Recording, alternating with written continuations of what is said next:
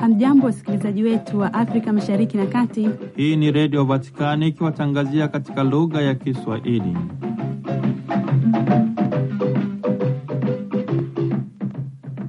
Karibu ndugu msikilizaji wa Redio Vatikani popote pale ulipo, wakati huu ninapokutandazia jamvi la matangazo yetu kwa habari zifuatazo. Mama Kanisa Dominika tarehe kumi na moja Februari mwaka elfu mbili na ishirini na nne kumbukumbu ya Bikira Maria wa Lourdes anaadhimisha siku ya thelathini na mbili ya wagonjwa ulimwenguni. Ujumbe wa Baba Mtakatifu Francisco katika maadhimisho haya unanogeshwa na kauli mbiu si vizuri kwamba mwanadamu awe peke yake, uponyaji wa wagonjwa katika kuponya mahusiano. Baba Mtakatifu Francisco Dominika tarehe kumi na moja Februari elfu mbili na ishirini na nne anatarajia kumtangaza mwenye heri Maria Antonia maarufu kama Mama Ntula kuwa ni mtakatifu wa kwanza kutoka nchini Argentina. Padi Pasco Yohondo atakushirikisha tafakari ya liturujia neno la Mungu Dominika ya sita ya mwaka B wa Kanisa. Kwa niaba ya Angela Rezaula, mimi ni Padre Richard Mjigwa nikikutakia usikivu mwema wa matangazo yetu.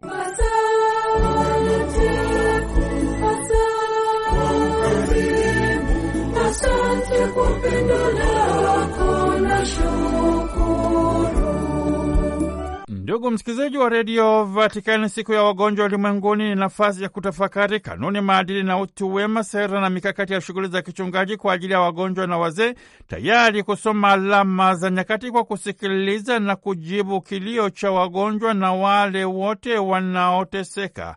Hii ni siku maalumu kwa ajili ya kukoleza uragibishaji na maadhimisho yanayokusudia kuwasaidia waamini kusali na kushiriki mateso ya wagonjwa na kwa wagonjwa wenyewe kutolea mateso na mahangaiko yao kwa ajili ya ustawi, maendeleo na mafao ya kanisa la Kristo Yesu, na hatimaye kuwaonjesha wagonjwa kuwa ni sura na ufunuo wa Kristo Yesu anayeteseka kati pamoja nao.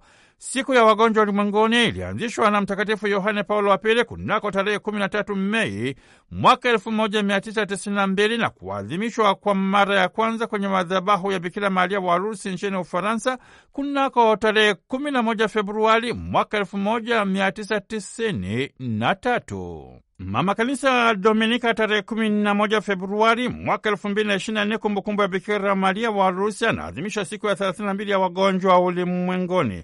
Ujumbe wa Baba Mtakatifu wa Francisco katika maadhimisho haya unanogeshwa na kauli mbiu si vizuri kwamba mwanadamu awe peke yake, uponyaji wa wagonjwa katika kuponya mahusiano. Baba Mtakatifu anaangalia vita kama gonjwa kubwa na la kutisha, uzee na upweke.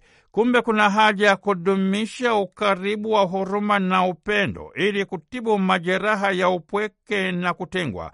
Wagonjwa walioko hatarini pamoja na maskini ni kiini cha maisha na utume wa mama kanisa. Kwa habari zaidi tunajiunga na Sista Sofia Stefano Gura. Si vizuri kwamba mwanadamu awe peke yake. Tangu mwanzo, Mungu ambaye ni upendo alituumba kwa ajili ya ushirika na akatupatia uwezo wa kuzaliwa wa kuingia katika uhusiano na wengine. Maisha yetu yanayoaksi taswira ya utatu yanakusudiwa kupata utimilifu kupitia mtandao wa mahusiano, urafiki na upendo unaotolewa na kupokelewa. Tuliumbwa kuwa pamoja, sio peke yetu, hasa kwa sababu mradi huu wa ushirika umekita mizizi katika moyo wa mwanadamu. Tunaona uzoefu wa kuachwa na upweke kuwa kitu cha kutisha, chungu na hata kinyama. Hivi ndivyo hali inavyokuwa wakati wa mazingira magumu. Kutokuwa na uhakika na ukosefu wa usalama mara nyingi husababishwa na kuanza kwa ugonjwa mbaya. Katika suala hili, ninafikiria wale wote ambao walijikuta peke yao wakati wa janga la ugonjwa wa virusi vya korona, uviko 19, wagonjwa ambao hawakuweza kupokea wageni, lakini pia wauguzi wengi, madaktari na wafanyakazi wa usaidizi walizidiwa na kazi na kufungwa katika wadi za kutengwa. Kwa kawaida, hatuwezi kushindwa kuwakumbuka wale watu wote ambao walipaswa kukabiliana na saa ya kifo chao peke yao, wakisaidiwa na wafanyakazi wa afya, lakini mbali na familia zao wenyewe. Pia ninashiriki katika maumivu, mateso na kutengwa ninayohisi wale ambao kwa sababu ya vita na matokeo yake mabaya wanaachwa bila msaada na usaidizi. Vita ni ugonjwa wa kutisha zaidi wa kijamii. Vita inaleta athari kubwa kabisa kwa wale ambao wako hatarini zaidi. Wakati huo huo, inahitaji kusemwa kwamba hata katika nchi zinazofurahia amani na rasilimali kubwa, uzee na ugonjwa mara nyingi hupatikana katika upweke na wakati mwingine hata katika kuachwa. Ukweli huu mbaya ni matokeo ya utamaduni wa ubinafsi ambao unainua tija kwa gharama yoyote, kukuza hadithi ya ufanisi, na inathibitisha kutojali, hata kutojali wakati watu hawana tena nguvu zinazohitajika ili kuendelea mbele. Kisha inakuwa utamaduni wa kutupa ambao watu hawaonekani tena kuwa na thamani kuu ya kutunzwa na kuheshimiwa, hasa wakati wao ni maskini au walemavu wasio na faida tena, kama mtoto ambaye hajazaliwa au wasiohitajika tena kama vile wazee. Cha kusikitisha, njia hii ya kufikiri pia huongoza maamuzi fulani ya kisiasa ambayo hayazingatii utu wa mwanadamu na mahitaji yake, na si mara zote yanakuza mikakati na rasilimali zinazohitajika ili kuhakikisha kwamba kila mwanadamu anafurahia haki ya msingi ya afya na upatikanaji wa huduma za afya. Kuachwa kwa walio hatarini na kutengwa kwao kunaendelezwa pia na kupunguzwa kwa huduma za afya kwa utoaji wa huduma tu, bila huduma hizi kuambatana na miiko ya kiuponyaji kati ya madaktari, wagonjwa na wanafamilia. Tunafanya vyema kusikiliza tena maneno ya Biblia. Si vizuri kwa mwanadamu kuwa peke yake. Mungu alizungumza maneno hayo mwanzoni mwa uumbaji na hivyo kutufunulia maana ya kina ya mpango wake kwa mwanadamu. Lakini wakati huo huo, jeraha la mauti la dhambi ambayo huingia kwa kutoa tuhuma, mivunjiko, migawanyiko na hatimaye kutengwa. Dhambi huwashambulia watu na mahusiano yao yote na Mungu pamoja na wao wenyewe na wengine kwenye uumbaji. Kutengwa huko kunatufanya tukose maana ya maisha yetu, huondoa furaha ya upendo na kutufanya tupate hisia ya kukandamizwa na ya kuwa peke yetu katika vipengele vyote muhimu vya maisha. Wapendwa, aina ya kwanza ya utunzaji inayohitajika katika ugonjwa wowote ni ukaribu wa huruma na upendo. Kutunza wagonjwa, kwa hivyo kunamaanisha zaidi ya yote kutunza mahusiano ya wote na Mungu pamoja na wengine, wanafamilia, marafiki, wahudumu wa afya na uumbaji na wao wenyewe. Je, hili linaweza kufanyika?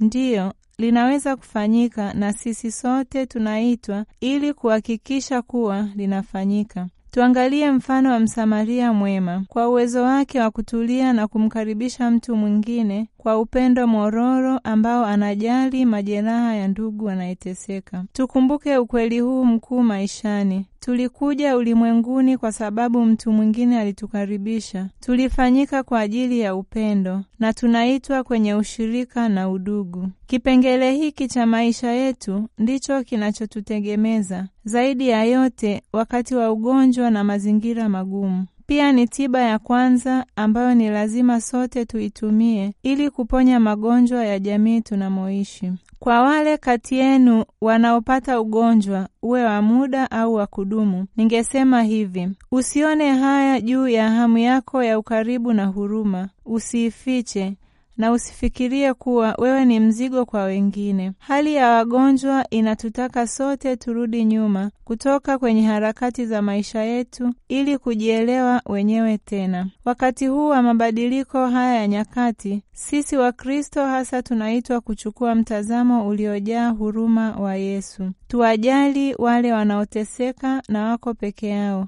labda wametengwa na kutupwa kando, kwa upendo wa wao kwa wao ambao Kristo Bwana anatupa juu yetu katika sala, hasa katika Ekaristi. Hebu tutibu majeraha ya upweke na kutengwa. Kwa njia hii tutashirikiana katika kupambana na utamaduni mbaya wa ubinafsi, kutojali na upotevu, na kuwezesha ukuaji wa utamaduni mzuri wa upendo na huruma. Wagonjwa walio hatarini zaidi na maskini wako katika moyo au kiini cha kanisa. Ni lazima pia wawe kiini cha wasiwasi wetu wa kibinadamu na uangalizi wa kichungaji. Tusisahau hili kamwe na tujiweke kwa Maria Mtakatifu sana afya ya wagonjwa, ili atuombee na kutusaidia kuwa wajenzi wa ukaribu na mahusiano ya kindugu. Kutoka studio za redio Vatikani ni mimi Sista Sofia Gura wa shirika la masista wa Salesiani wa Don Bosco.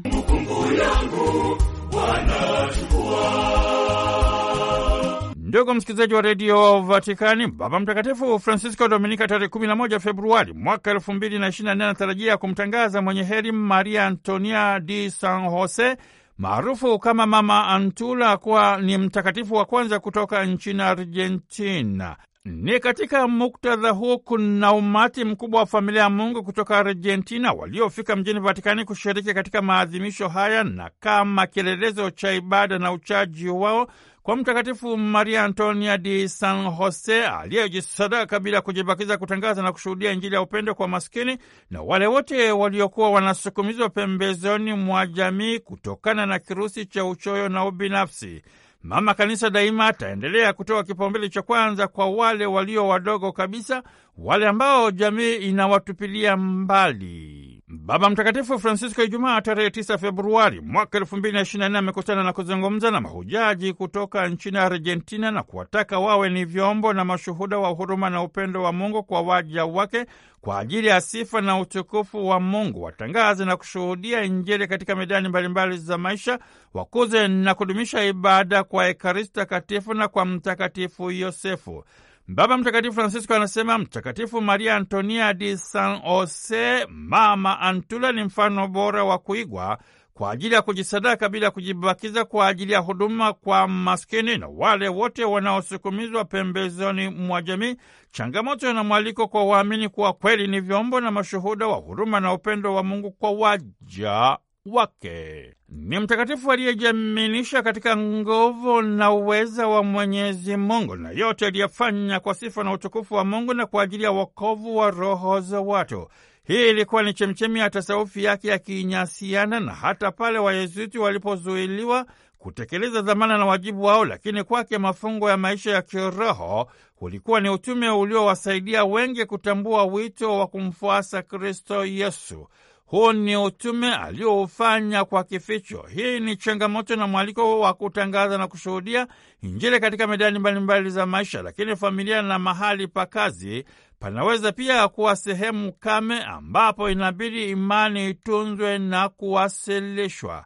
Hii ni changamoto ya kutangaza na kushuhudia furaha ya Injili pamoja na kukabiliana na changamoto mambo leo. Mtakatifu Mama Mtula alikuwa na ibada ya kuabudu Ekaristi Takatifu ambayo kwake ilikuwa ni chemchemi zinamotoka nguvu zake zote. Baba Mtakatifu Francisco anawaalika waamini kutoka nchini Argentina kushiriki kikamilifu katika ibada ya misa takatifu ya kumtangaza mwenye heri Maria Antonia di San Jose kuwa ni mtakatifu wa kwanza kutoka nchini Argentina. Wawe ni mashuhuda na vyombo vya kumtangaza Kristo Yesu aliyeteswa, kafa na kufufuka kwa wafu.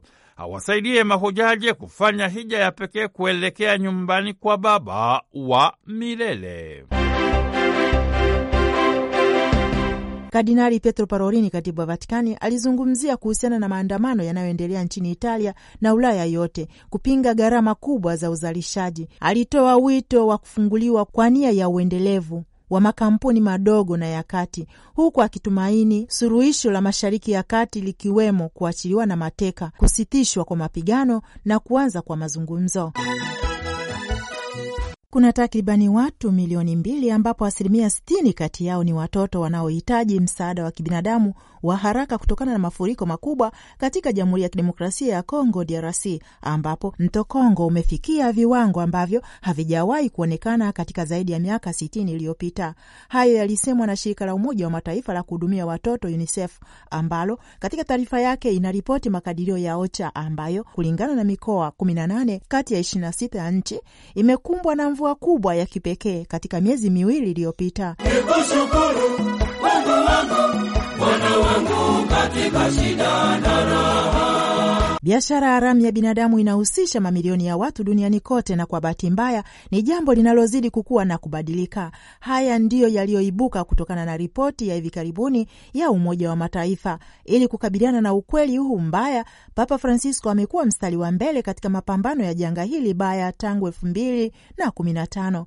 Kwa njia hiyo ilianzisha siku ya kimataifa ya sala na tafakari dhidi ya biashara haramu ya binadamu katika tarehe ya kumbukumbu ya Mtakatifu Josephine Bakita tarehe 8 Februari ya kila mwaka na limefikia toleo la kumi sasa.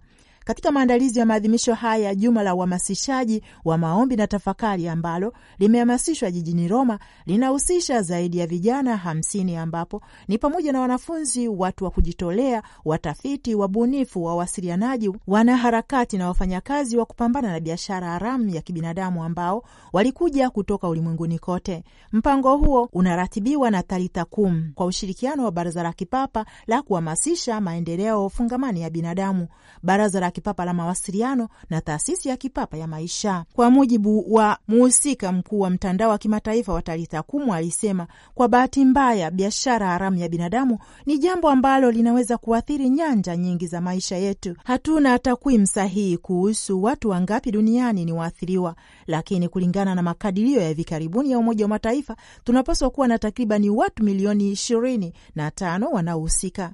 Zaidi ya asilimia sabini ni wanawake na watoto wengi wao hujihusisha na ukahaba na kuombaomba. Talita Kum imekuwa ikiwasaidia wale ambao wametumbukia katika biashara haramu ya binadamu kwa miaka mingi, ikiwapa usaidizi wa kiroho na kimwili. Kiukweli, juma hili kwa vijana pia wanashiriki shughuli tofauti wanazofanya katika nchi zao za asili, kuzungumza kila mmoja na kupata mawazo mengine mapya, na ni lazima watoe mifano chanya ya kuigwa kwa vijana, kwa sababu mwishowe wema daima huvutia, na daima ni jambo zuri kuwasaidia wengine wanaojikuta katika mtandao huu potofu wa biashara ya binadamu. Ni Angella Rwezaula, Vatican News.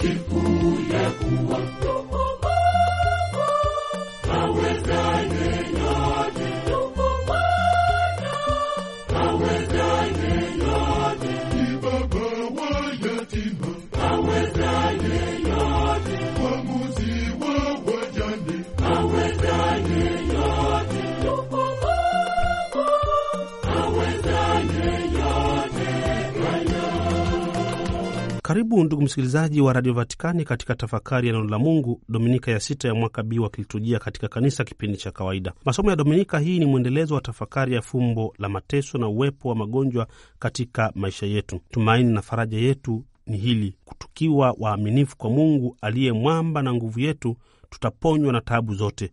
Ndivyo unavyoimba wimbo wa mwanzo ukisema, uwe kwangu mwamba wa nguvu, nyumba yenye maboma ya kuniokoa ndiwe genge langu na ngome yangu, kwa ajili ya jina lako uniongoze, unichunguze.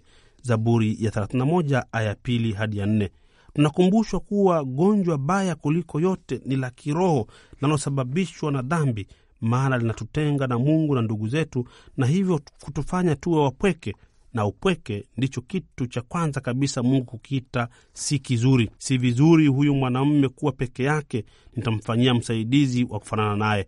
Mwanzo sura ya pili aya 18. Ndiyo maana mama kanisa katika sala ya mwanzo anatuombea tuwe karibu zaidi na Mungu akisema, E Mungu, wewe wasema kuwa umo miongoni mwao walio wema na wanyofu, utujalie kwa neema yako tuishi kitakatifu kusudi upende kukaa ndani yetu. Somo la kwanza la kitabu cha Mambo ya Walawi sura ya 13 aya kwanza hadi ya pili, ya 44 hadi 46. Somo hili ni sehemu ya sheria zilizowahusu wagonjwa wa ukoma katika Agano la Kale. Kadiri ya Wayahudi, Ukoma ulijumlisha magonjwa yote ya ngozi. Nyakati hizo mtu mwenye ukoma alionekana ni mdhambi na najisi, hivyo alitengwa na jamii. Chanzo cha ugonjwa huu wa ukoma iliaminika kuwa ni dhambi, hivyo wakoma walichukuliwa kuwa ni watu wa dhambi, na huo ugonjwa ulikuwa ni ishara ya adhabu na laana kutoka kwa Mungu, na hivyo kuhalalisha kutengwa kwao, maana kama Mungu alikwisha kuwaadhibu binadamu, hakuwa na budi kufanya hivyo hivyo. Kwa hiyo yeyote aliyeathirika alipelekwa kwanza kwa kuhani ili kuchunguzwa. Kama kuhani alitangaza kwamba mtu huyo ana ukoma au ana dalili za ukoma, basi mtu huyo alitengwa na jamii na kufukuzwa kutoka katika nchi ya ahadi. Wakoma walipaswa kuvaa nguo zilizoraruliwa, hawakuruhusiwa kuchana nywele zao, na kila walipopita karibu na maeneo ya watu walipaswa kupiga kelele kwa sauti kubwa wakisema ni najisi, ni najisi, ili wasio najisi wampishe wasije wakanajisika. Kwa aliyebahatika kupona, alipaswa kujionyesha kwa kuhani mkuu, achunguzwe ili kuthibitisha kuwa kupona kwake na kutangazwa kuwa amepona, na baada ya kutakaswa alipaswa kutoa sadaka ya shukrani na kuruhusiwa kuchangamana na watu wengine. Hizi zilikuwa ni taratibu za afya za wakati ule, ili kuzuia ugonjwa usienee kama ilivyo nyakati zetu, kuwa ukitokea ugonjwa wa kuambukiza waathirika wanatengwa na kuweka karantini. Lakini nyakati hizo sheria hizi ziliongeza mateso na mahangaiko makubwa mno, maana wagonjwa hawa walijiona kuwa ni watu waliolaaniwa na Mungu na kutengwa na jamii.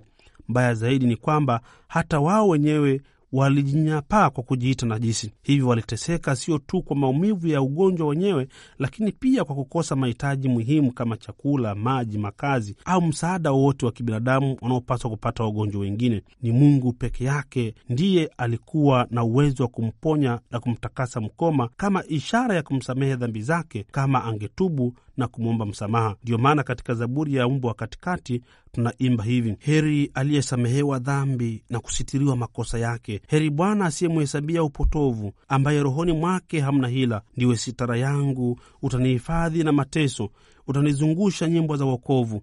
Nalikujulisha dhambi yangu, wala sikuuficha upotovu wangu. Nalisema, nitayakiri maasi yangu kwa Bwana, nawe ukanisamehe upotovu wa dhambi yangu. Msifuni Bwana, shangilieni enyi wenye haki, pigeni vigelegele vya furaha, ninyi nyote mlio wanyofu wa moyo. Zaburi ya 31 aya kwanza hadi ya pili ya tano ya saba na ya kumi na moja. Somo la pili na waraka wa kwanza Mtume Paulo kwa Wakorinto sura ya kumi aya 31 hadi 33 na sura ya 11 aya ya kwanza.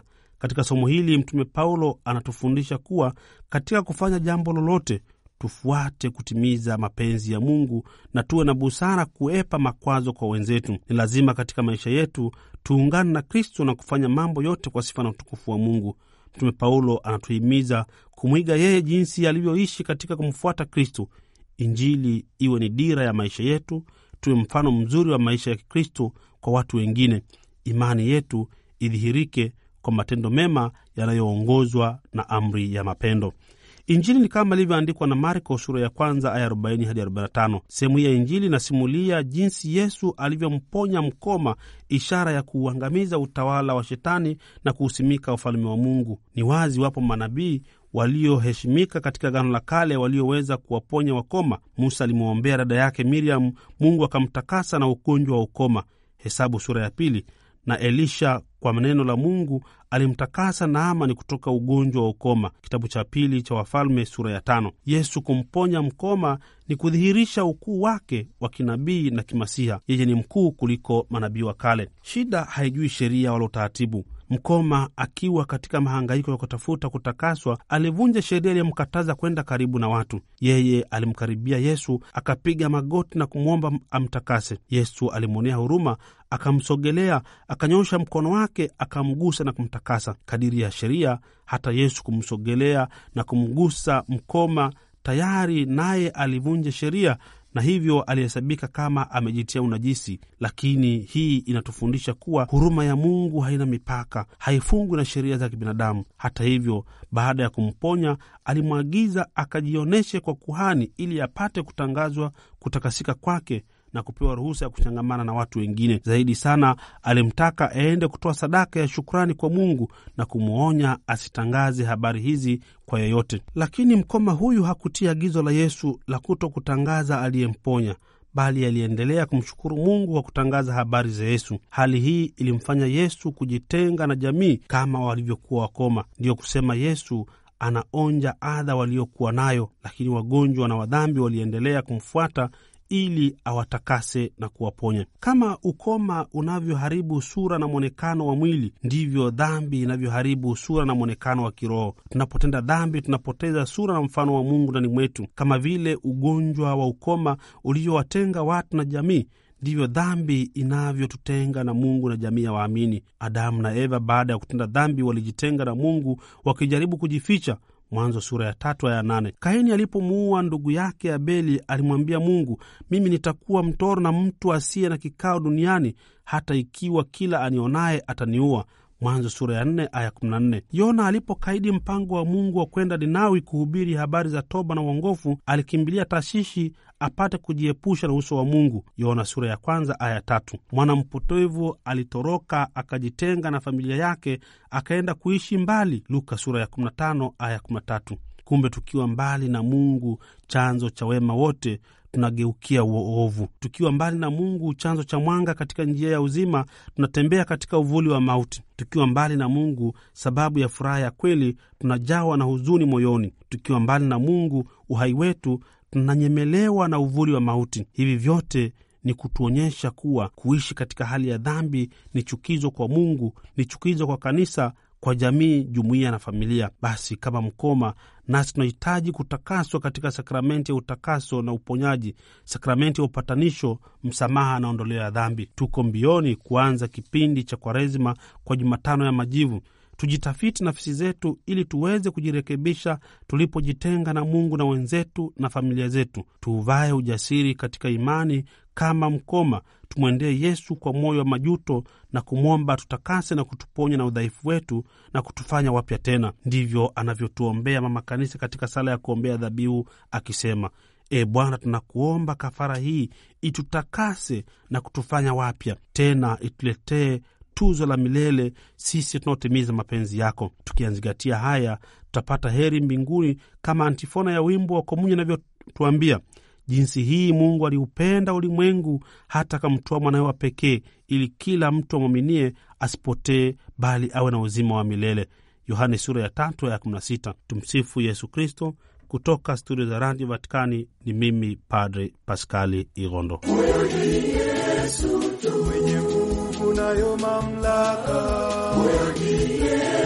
Ndugu msikilizaji wa redio Vatikani, usikose kujiunga nasi tena tunapoendelea kwa kushirikisha liturujia ya neno la Mungu, dominika ya sita ya kipindi cha mwaka be wa Kanisa. Kwa niaba ya Angela Rezaura na Padri Pasco Ihondo, mimi ni mtoto wa mkulima Padri Richard Mjigwa ni kutakia heri na baraka katika maisha yako kwa kusema tumsifu Yesu Kristu, lauletu Yesus Kristus.